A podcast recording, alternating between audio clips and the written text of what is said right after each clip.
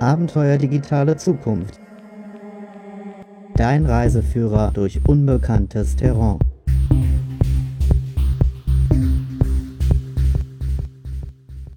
Hallo zusammen, mein Name ist Markus Klug. Ich begrüße dich am Mikrofon zur vierten Ausgabe von Das Abenteuer digitale Zukunft. Das Thema der heutigen Sendung Führen mit Scrum. Wer damit nichts anfangen kann, vielleicht eine Geschichte vorab dazu. Es muss im Jahr 2008 gewesen sein. Damals befand sich Frankreich in einer Wirtschaftskrise. Und das Unternehmen Chronoflex, angesiedelt in Nantes, stand kurz vor der Pleite. Das hat den Chef des Unternehmens zu einem radikalen Schritt angetrieben. Denn dieser Mensch hat seine Belegschaft vor die Wahl gestellt, was erst einmal krass klingt. Entweder machen wir so weiter wie bisher oder wir gehen einen radikalen Schritt, nämlich den Schritt zu mehr Selbstverantwortung. Und dann hat er weil er den Worten auch tatsächlich Taten folgen lassen wollte, 2012 einen weiteren radikalen Schritt getan. Er ist auf Weltreise gegangen. Also ich stelle mir das jetzt gerade mal vor, wenn man sich so Angestellte im Büro vorstellt, in Deutschland beispielsweise, die bis jetzt es gewohnt waren, zumindest teilweise nach Weisungen zu arbeiten und die jetzt plötzlich gesagt bekommen, hört mal liebe Leute, in Zukunft werden wir komplett anders arbeiten. Ich werde euch jetzt nicht mehr sagen, wie ihr zu arbeiten habt und die Managementstrukturen, die ihr bis jetzt gewohnt seid, die gibt es in Zukunft nicht mehr. Das ist wirklich ein radikaler Schritt. Bei Chronoflex funktionierte das deshalb, weil die Mitarbeiter sich dann, als der Chef auf Weltreise war, natürlich stand er auch weiter für Fragen zur Verfügung, wenn es Probleme gab, in autonomen Teams organisiert haben. Und autonome Teams sind auch das Thema bei Scrum. In der heutigen Sendung geht es auf der übergeordneten Ebene daher um Organisationsgewohnheiten zweiter Ordnung. Organisationsgewohnheiten zweiter Ordnung bedeutet ganz einfach, dass wir nicht mehr nach Rezepten arbeiten. Das ist so wie wenn du kochst. Das ist damit vergleichbar. Ja, du möchtest ein bestimmtes Gericht kochen, suchst nach einem Rezept und kochst dann dieses Gericht exakt nach dem Rezept, das du vorher gefunden hast. Und jetzt stell dir vor, du kochst eben nicht mehr nach Rezept, dann kannst du das mit der Organisationsgewohnheit zweiter Ordnung vergleichen. Und wenn man das jetzt auf Scrum bezieht, das ist eine Organisationsgewohnheit zweiter Ordnung, dann gibt es beispielsweise ein Team, das ein bestimmtes Produkt in einer bestimmten Zeit umsetzen soll, wobei dem Team, und das ist das ganz Entscheidende dabei, aber nicht vorgegeben wird, wie es dahin kommt. Also der Weg dorthin bis zu der Umsetzung des Produkts oder bis zur Umsetzung des Projekts, der ist eben nicht vorgegeben. Und das ist auch der wesentliche Unterschied zu traditionellen Organisationsgewohnheiten, wo dann auch die Schritte bis dahin häufig vorgegeben werden. Und das ist im Grunde genommen schon ein Weg zur Selbstführung. Das heißt, in Teilbereichen gibt es schon autonome Arbeit. Und Scrum ist der Weg dorthin. Ist eine Möglichkeit dorthin. Scrum kommt ursprünglich aus der Softwareentwicklung. In den 1990er Jahren hat sich ja das Internet immer weiter popularisiert und damit gerade in der Digitalbranche ist auch die Geschwindigkeit drastisch angestiegen. Und deshalb war das auch die erste Branche, wo man gesehen hat, okay, so wie wir bis jetzt gearbeitet haben mit diesen alten Organisations- und Managementmodellen und Gewohnheiten, so kann das nicht mehr funktionieren. Weil wenn wir wirklich schneller arbeiten wollen, dann müssen wir andere Organisationsgewohnheiten einführen. Und die Softwareentwickler sind dafür eigentlich die prototypischen äh, Wissensarbeiter, denn Softwareentwickler entwickeln erstens nicht nur Software, zweitens entwickeln auch Kommunikationswerkzeuge, um effizienter zu kommunizieren über das, wo sie gerade dran arbeiten. Und drittens, das ist für mich das Entscheidende dabei, sie greifen auch in ihre Arbeitsumgebung, in ihre Arbeitsumwelt ein. Das heißt also, sie verändern auch die Rahmenbedingungen der Arbeit so, dass die Entwicklung der Software besser umgesetzt werden kann. Und neu ist dabei jetzt heute, dass nicht nur in der Softwareentwicklung diese Schritte vollzogen werden, sondern dass jetzt branchenübergreifend die digitale Technologie in fast alle Arbeitsbereiche eingreift. Und weil die plötzlich in fast alle Arbeitsbereiche eingreift, der Übergang zum digitalen Zeitalter, das ist das Stichwort dabei, müssen wir uns auch in Zukunft anders organisieren. Und diese Art von Organisation ist mit Organisationsgewohnheiten zweiter Ordnung verbunden. Und diese Organisationsgewohnheiten zweiter Ordnung finden wir nicht nur in Unternehmen, sondern natürlich auch in anderen Organisationen, zum Beispiel in Schulen und in Universitäten. Vorab gibt es ein Experteninterview mit Boris Gloger. Gloger zählt weltweit zu den Pionieren und Innovatoren von Scrum. So, Dazu habe ich aber in den Shownotes zu dieser Sendung gibt es noch Zusatzinformationen zu der Frage, was genau Scrum ist, wie das funktioniert und so weiter. Es geht mir heute vor allem um die Organisationsgewohnheiten zweiter Ordnung. So, jetzt kommen wir aber zum Interview mit Boris Gloger.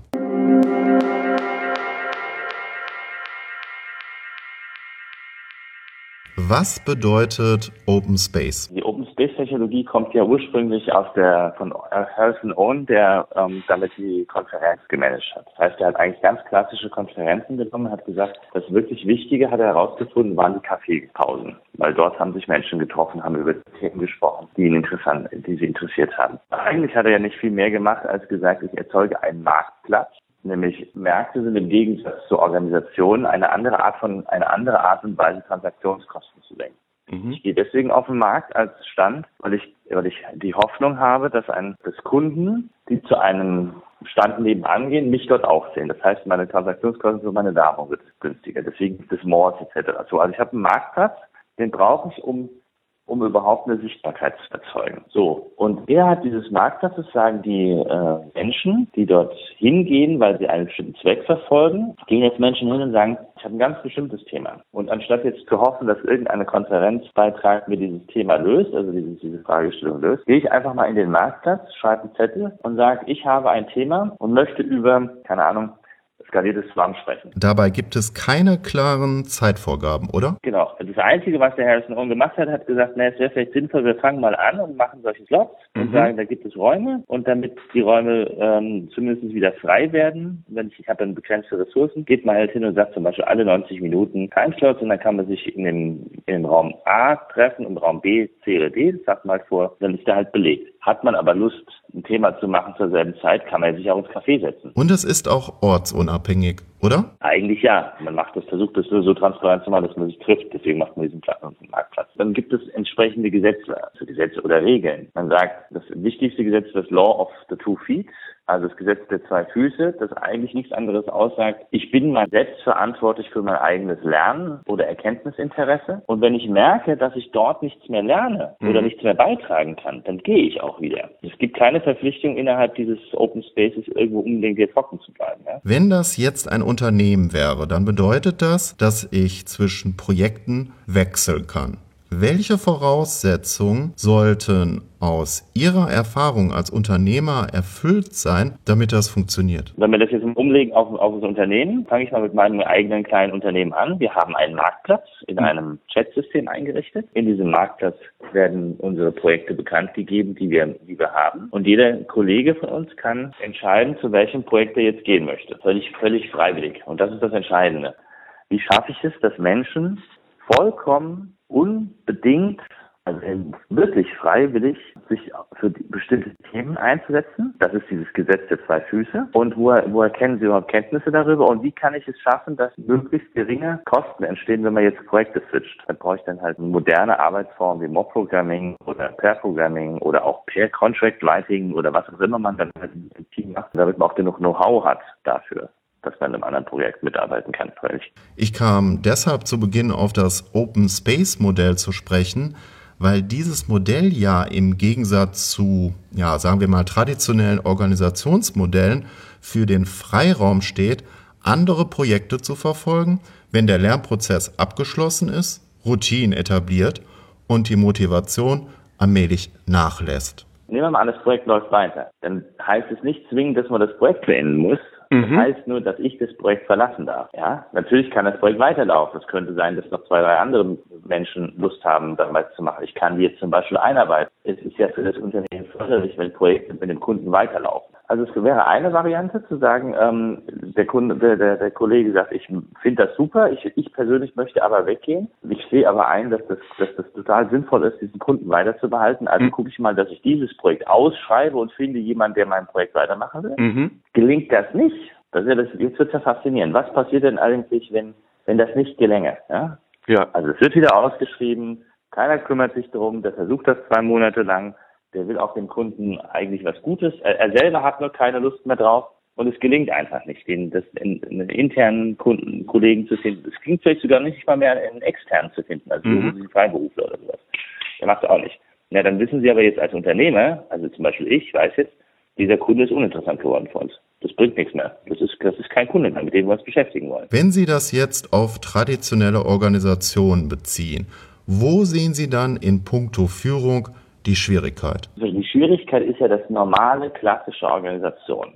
Mhm. So wie alle Organisationen, ob das eine Schu Institutionen eigentlich, haben wir alle so gelernt. Schulen, mhm. Kirchen, Firmen, vollkommen egal. Haben wir alle das, das Modell im Kopf, dass sie irgendwie gelenkt werden müssen. Ja, wir haben immer das, wir, egal ob das ein kleines Zwei-Mann-Unternehmen ist, ein Fünf-Mann-Betrieb, ein 20-Mann-Betrieb, wir zum Beispiel mit 25, 26, 28 Leuten, ob das ein 1000-Mann-Betrieb ist oder eine 150.000-Mann-Bude, ist ja immer die Fiktion dort, es müsse von oben gesteuert werden. Wir müssen Strategie machen, wir müssen herauskriegen, was für das Unternehmen perfekt und, und funktioniert. Und funktioniert so lange, wie ich einen stabilen Markt habe. Solange ich eigentlich immer das Gleiche mache. Und dann tritt der Prozess der digitalen Transformation ein und die Marktverhältnisse werden zunehmend unsicherer. So in der Richtung, oder? Das Faszinierende ist, dass das, ähm, das Eintreiber war garantiert ähm, die Digitalisierung. Das ist übrigens meiner Meinung nach ähm, die These, wage ich aufzustellen. Wir haben heute Formen der Selbstorganisation in Unternehmen von ähm, Holocracy,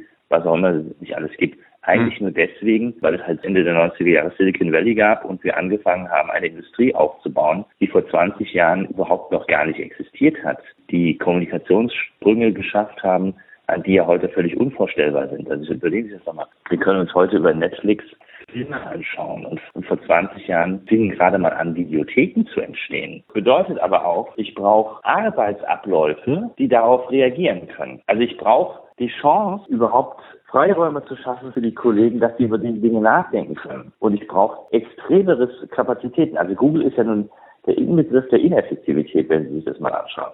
Ja, also ich meine, die, ich weiß, es gibt glaube ich gar nicht mehr, diese Google Labs. Früher gab es mal vor zehn Jahren, vor fünf Jahren gab es diese Webseite, wo man die ganzen Projekte von Google Labs äh, ausprobieren konnte. Und die haben ja Zeug rausgehauen, bis der Arzt kommt. Warum konnten die das? Weil die gigantisch viel Geld verdienen. Das heißt, da wurde ausprobiert. Also die haben so viel Geld, Google, ihr Beispiel von gerade, dass sie dazu in der Lage sind, sagen wir mal, zehn Jahre zu experimentieren. Und dann machen die, sagen wir, 100 Projekte, von denen nur eines, ein Projekt richtig gut funktioniert, während die anderen an die Wand gefahren werden. So, oder?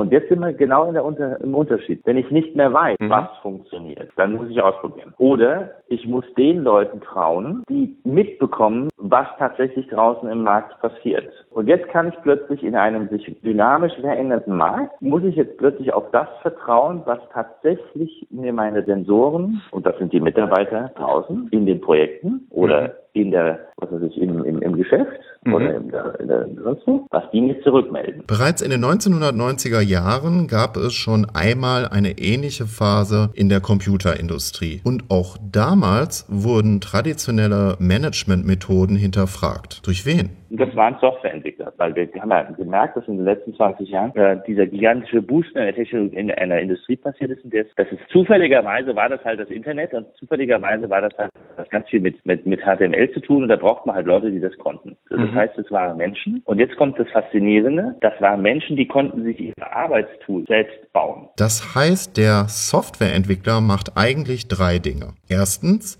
er entwickelt Software, Zweitens, er entwickelt Tools für die Kommunikation. Und drittens, das finde ich eigentlich dabei besonders spannend, verändert er auch die Rahmenbedingungen seiner Arbeit. Jetzt wird faszinierend. Was ist ein Softwareentwickler? Ein Softwareentwickler ist ja, Sie haben es erwähnt, der klassische Wissensarbeiter. Wenn es einen gibt, der Wissen in Arbeit umbaut, dann ist das der Softwareentwickler. Und jetzt schauen wir uns die Entwicklung an, also aus meiner Sicht, die vor ungefähr fünf Jahren angefangen hat. Plötzlich merken die Hardwareentwickler und die Verwaltungen, dass sie ähnliche Umfelder haben wie die Softwareentwickler vor 15 Jahren. Das heißt, dass aktuell viele Unternehmen, wie beispielsweise Unternehmen aus der Gesundheitsbranche, branchenübergreifend zu der Erkenntnis gelangen, dass sie ähnlich verfahren müssten wie die Softwareentwickler vor 15 Jahren, wenn ich sie da richtig verstanden habe.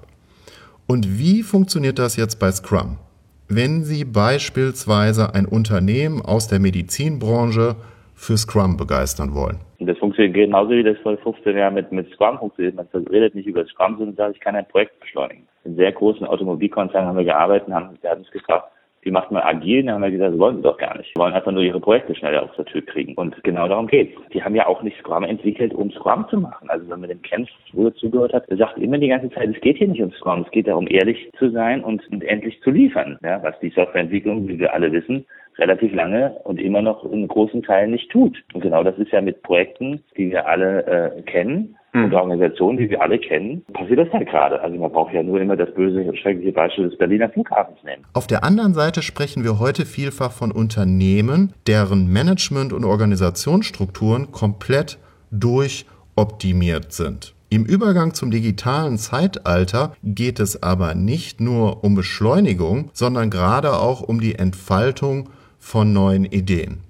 Wenn man aber mehr Ideen entwickeln soll, das finde ich dabei wesentlich, dann hat man in diesem System nicht mehr den Raum dazu, oder? In diesem System ist ja schon durchoptimiert.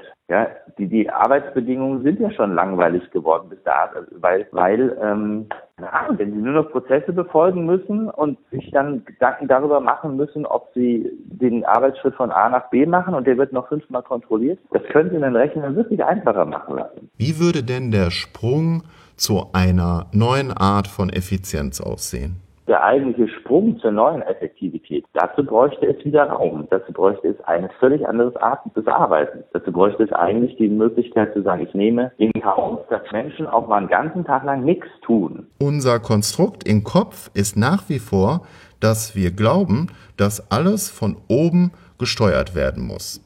Wir sprechen seit Jahrtausenden von diesem Organisationsmodell. Der Lernprozess im digitalen Wandel besteht dementsprechend darin, das eigene Mindset zu verändern. Wie würden Sie das denn beschreiben? Das ist die Schwierigkeit, die wir haben, wenn wir mit zum Beispiel mit Menschen arbeiten, um jetzt ein Team umzubauen. Was sie halt merken, ist, dass sie neue Skills brauchen, es nicht gelernt worden ist, Verantwortung zu übernehmen und gleichzeitig haben sie keine Führungskräfte, momentan noch, die erlebt haben, dass auf diese, dass diese neue Art der Führung tatsächlich funktioniert. Also die neue Art der Führung im Sinne von, ich mache einen Rahmen, zum Beispiel diesen Marktplatz vom Herzen on, in dem ich den Menschen die Gelegenheit gebe, zu entscheiden, über was sie reden wollen. Und dann lasse ich die halt mal machen. Und das Faszinierende ist, wenn ich dann als Führungskraft also etwas mit einbringen will, bedeutet das nicht, ich kann von oben sagen, so will ich es haben, sondern in einem solchen System muss ich wieder mitarbeiten. Dirk Becker äußerte ähm, vor diesem Hintergrund in der letzten Episode von Abenteuer Digitale Zukunft, Management im digitalen Wandel, den Gedanken, dass es in diesem Zusammenhang um Routinen oder besser gesagt um Organisationsgewohnheiten zweiter Ordnung geht. Wie betrachten Sie das? Ja, Scrum ist eine Routine zweiter Ordnung. Holocracy ist eine Routine zweiter Ordnung. Alles Routinen zweiter Ordnung. Das sind quasi Checklists, die den Menschen nicht mehr sagen, was sie zu tun haben. Also eine Routine erster Ordnung ist ein Kochbuch, ein Rezept. Und Routinen erster Ordnung brauchen Sie immer dann, wenn Sie Menschen haben oder wenn Sie selber, bleiben wir beim Kochbuch, wenn Sie nicht wissen, wie man kocht. Abenteuer, digitale Zukunft, Medientipps zum Wandel. In dieser Rubrik empfehle ich dir Bücher und Filme, die dir wertvolle Impulse zu der Frage geben, wie du morgen intelligenter lernen und arbeiten kannst. Wie du mehr aus deinen Talenten machst, zum digitalen Leader wirst, eigene Bildungsinitiativen startest und deine Arbeit aus einer veränderten Perspektive betrachtest. Die Frage nach den Organisationsgewohnheiten zweiter Ordnung finden wir nicht nur in Unternehmen, sondern auch in Schulen und Universitäten.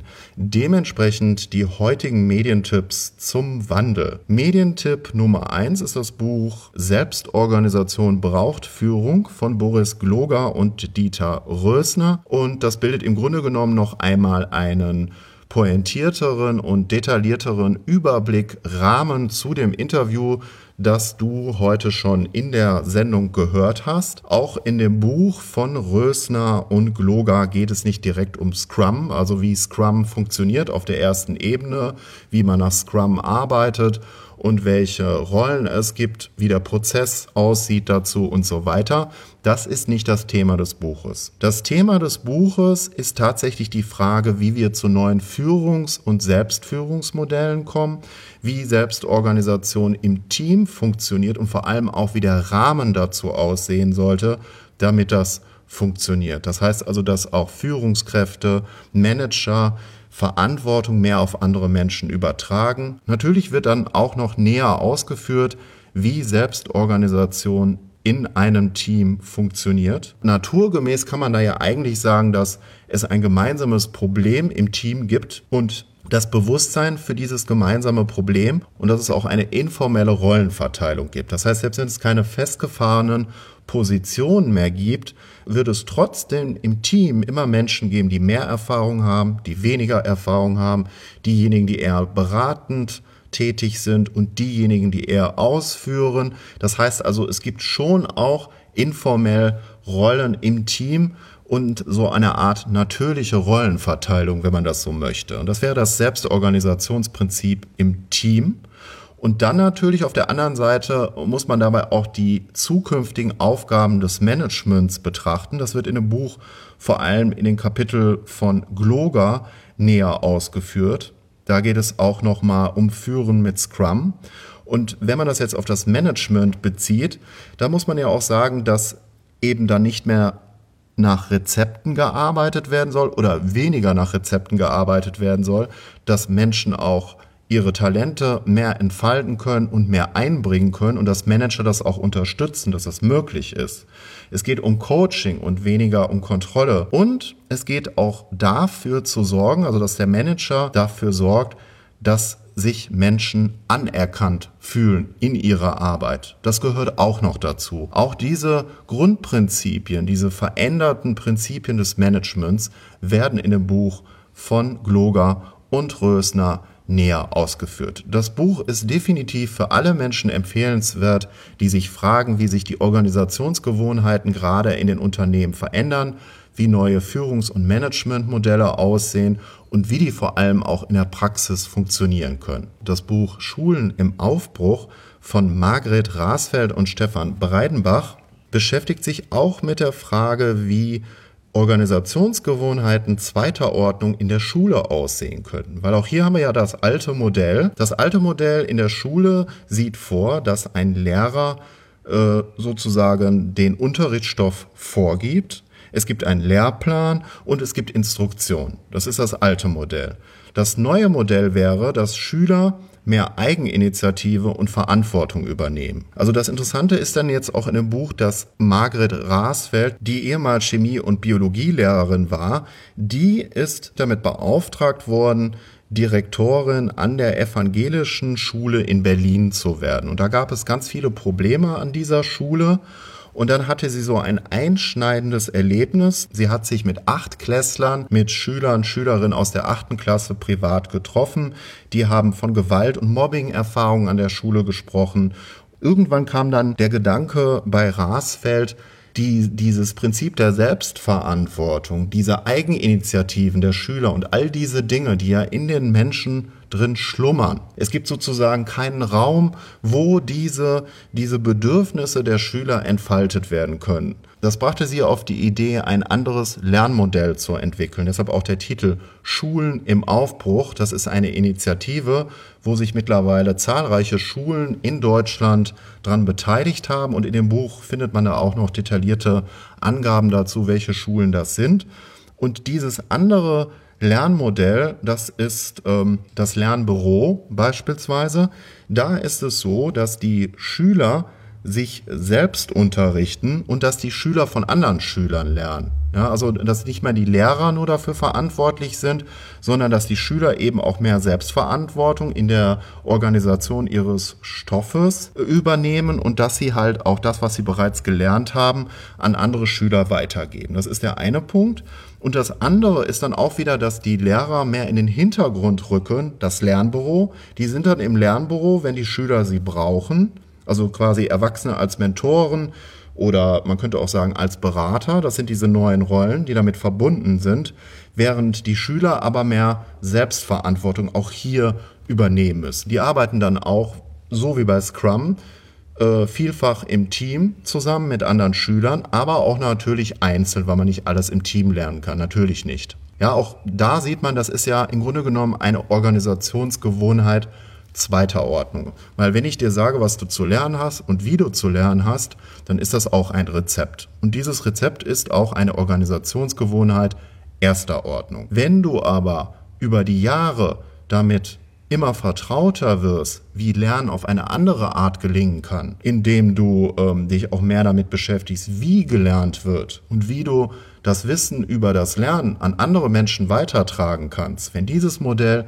also Früchte an der Schule trägt und wenn das Prinzip der Selbstverantwortung und der Entfaltung von eigenen Talenten und Ideen mehr an den Schulen gefördert wird, so wie das bei den Schulen im Aufbruch der Fall ist, dann können auch solche Organisationsgewohnheiten zweiter Ordnung entstehen. Und wer genauer wissen will, wie der Hintergrund dazu aussieht, wie das Lernen zu Zeiten der Industrialisierung ausgesehen hat und welche neuen Herausforderungen im Übergang zum digitalen Zeitalter nach der industriellen Gesellschaft auf uns zukommen und wie man Schule zukunftsfähig machen kann, wenn es um Organisationsgewohnheiten zweiter Ordnung geht, der sollte unbedingt das Buch von Rasfeld und Breidenbach Schulen im Aufbruch lesen sehr empfehlenswert, wie ich finde.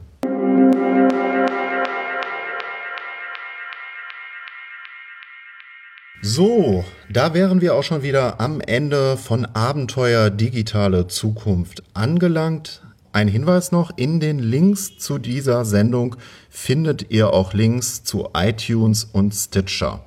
Ich würde mich sehr darüber freuen, wenn ihr mir einmal schreibt, in Stitcher oder noch lieber in iTunes, wie euch die heutige Sendung gefallen hat. Also einfach eine Empfehlung ausschreiben oder vielleicht auch eine Kritik.